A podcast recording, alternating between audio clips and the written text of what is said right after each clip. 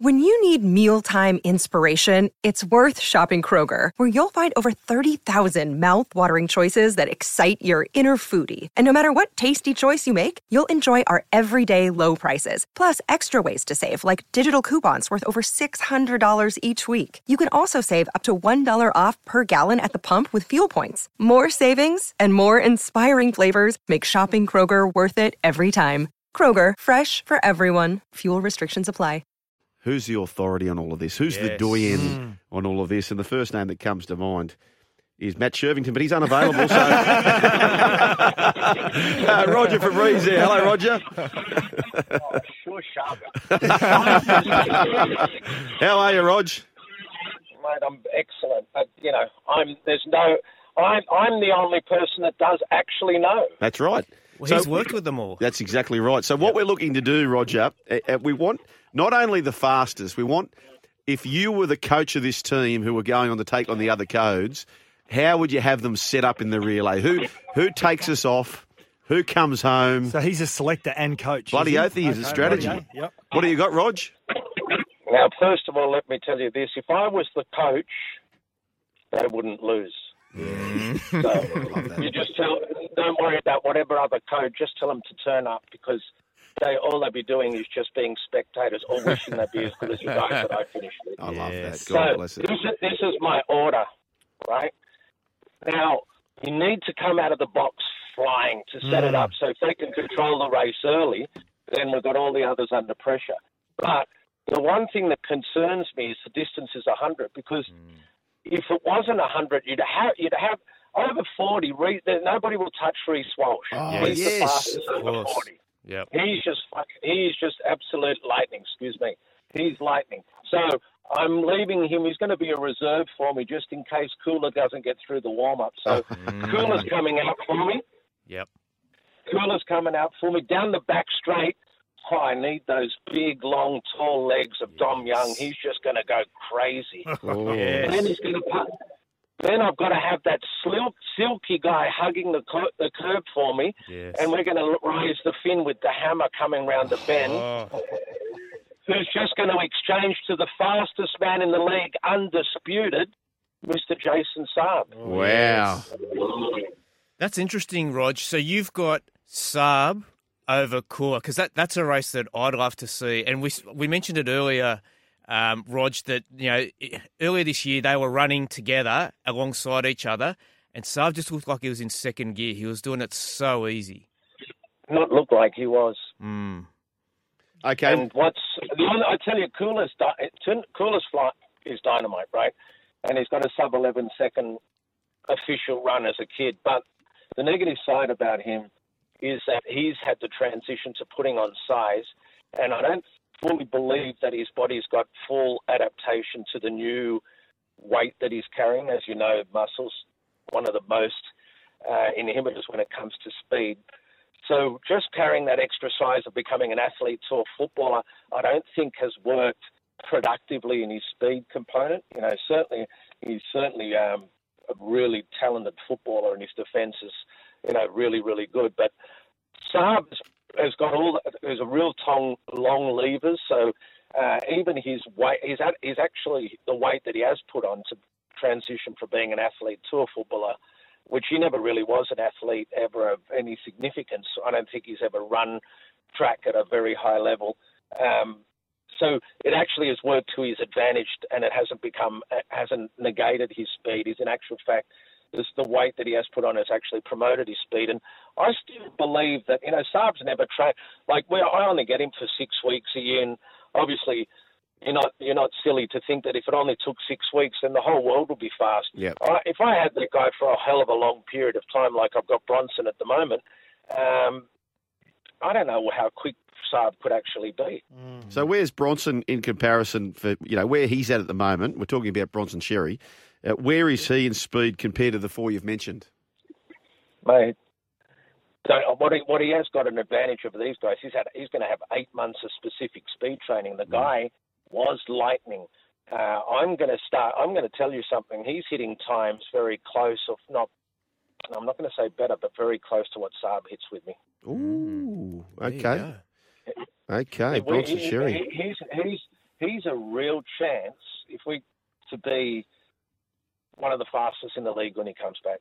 Rog, all time out of all you've been working with NRL athletes for decades. Out of all the ones that you've worked with, who do you think stands out above the pack? Well, but unfortunately, it's it's a it's a question. If I don't uh, if I don't answer with some science to it, then I would look foolish because it is it is one of the only skill commodities that all of us with opinions have to put fact into place because we can all have an interpretation or ha- have an opinion of who is the best footballer, but that is not a quantifiable commodity. It's just depending on how we perceive the player to play. I don't have that luxury. You either are the fastest or not. And the human body has evolved significantly in all the years that I've been in there. And the fastest footballer that I've had on my stopwatch is Jason Saab. Oh. Yep. Wow. Wow. Hey, And, you know, you're looking back in the year, you know, I've got footballers in their day that were significantly faster, but the human body, everything has evolved. What used to be an 11 and a half second pace, now people can run 11 seconds, and it's just called average. When 11 and a half seconds pace, we used to be looked like it was fire. Roger, what about the forwards? The forwards you've had. What's one of the quickest forwards that you've coached over time? That's a that's a good question. Um, like I've got my eyes on a couple of forwards that I'm keen to work with. They're interstate. I'm going to say probably. Oh, that's a. I- It's it's who would who do you reckon would be my? You know, have a think about it. Roger, and you can text text Adrian and let us know a little bit later on. And uh, what I really want to know is who's the slowest footballer you've ever worked with? I reckon Tim Mannah, who was in the chair last week, I reckon over 100, he'd be about Yeah. 23 seconds. Yeah. Well, you know, the slowest forward I've ever worked with was a guy called Rex Mossop. Oh. oh, yes. You know what though, Rog? I, I mean, sometimes, like I, I, when I go to the makeup ladies for these TV spots, I'll just say, "Do me a favour." Can you just turn me from a two out of ten into a four out of ten? A- and they and they say we're makeup artists, not makeup magicians. and, and, and sometimes you just can't, can you, Rog? Well, I, I you know, I when the Easter show is on, I just I have to just go to the haunted house. I don't have to put any makeup on. I'm, I'm the ugliest man that's ever been born. Oh yeah, I'll give you a photo finish. Hey, um, Rog, we do have to go, mate, because we've got to have pressing commitments. But just the, before you mentioned Kohler, Young, Hammer, Saab for your relay team, can you just give us Yeah. the order? So uh, not only give us the order, That is the order. if this was over the hundred metres, what's the what's the margins between first, second, third, fourth?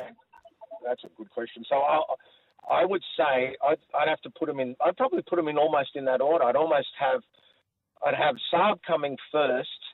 I'd say he will run. But these are handheld times, Yep. right? And I've never, I haven't trained Dom Young, and I haven't trained Cooler, so it's difficult for me to say what they can run. But this is just of an opinion. So I, Saab will run about 1082. Yep. Then would have, I'd say Dom Young would probably run 11 seconds. Maybe have Cooler running 11 2. And I'd say the Hammer would come in last, maybe at about 11.30.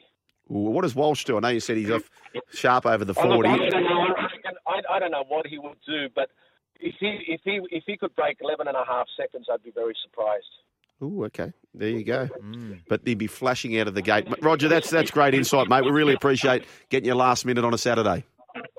You're the best, no problem. Have a great day, boys. Thanks for having me on, and I enjoy the show. All the best, eh? Good on Thanks, you, mate. Roger Fabri, one 01 1170 That's great. Oh, awesome. That's a great shout. Well done, AP. Can I just say too that this reminds me of probably this is the I'm a, I'm a long suffering Parramatta fan, and there were some very very dark days in the particularly around the in the early '90s when you know they were towards the bottom of the ladder, and there was a, a cold night out at the old Parramatta Stadium in 1992 when the touring Great Britain team came, and they had a bloke there by the name of Martin Chariots Offiah, who went up against our, we put forward the, the best that we had, Leaping Lee Oudenryn, and they had a match wasn't? Yeah, race. Yeah. And Leaping Lee Oudenryn jumped out of the blocks faster. He, he just got his nose in front and kept it in front and beat who everyone thought was the fastest man in rugby league at the time, thus making Leaping Lee Oudenryn the quickest man There were in massive- rugby league. There were massive rumours, wasn't it? The Parramatta players all all got on. no, the English players all got on Le- uh, Oudenryn. Is that right? Oh, I couldn't confirm or deny that, but I- I just remember they, they beat Great Britain that night and they won the match race, and that's been enough to, to sustain me as a Parramatta fan since 1992 because there hasn't been much else happening. So happy days. Do you boys uh, remember? Sorry, sorry, Amy, we will break now. But uh, do you remember the Gatorade Bolt, the quickest? Yes. Yes. I called that. I, I was a commentator of that race. Right, it wasn't the greatest call in history, but the whole night was a debacle. Poor old Channel Ten. I remember this. so, so I've called the race, and the winner was the I think he's from Eastwood Rugby, John. Oh, Hayne come second. It wasn't too much. And then there was a bit of a gap back to uh, Morris and and uh, Inglis and, and a few others. Anyway, uh, it'll come to my uh, John. Uh, forget his name, but anyway. Uh, so my job after the race was to throw down to Neil Cordy, who Yeah. was down on uh, at the ground to interview the winner after it. But Mark Warren was hosting the day, so actually for the live event, and the director said. Mate, we can't yet go because Neil Cordy and Mark Warren are having an argument as to who's getting him. so you, you can actually see them crossing, and the poor old winner of the race just standing there, and Cordy and uh, Mark Warren, it looks as though they're about to punch on to see who gets this interview. Oh, so much fun. 1300 01 1170. This is Crunch Time on your Saturday.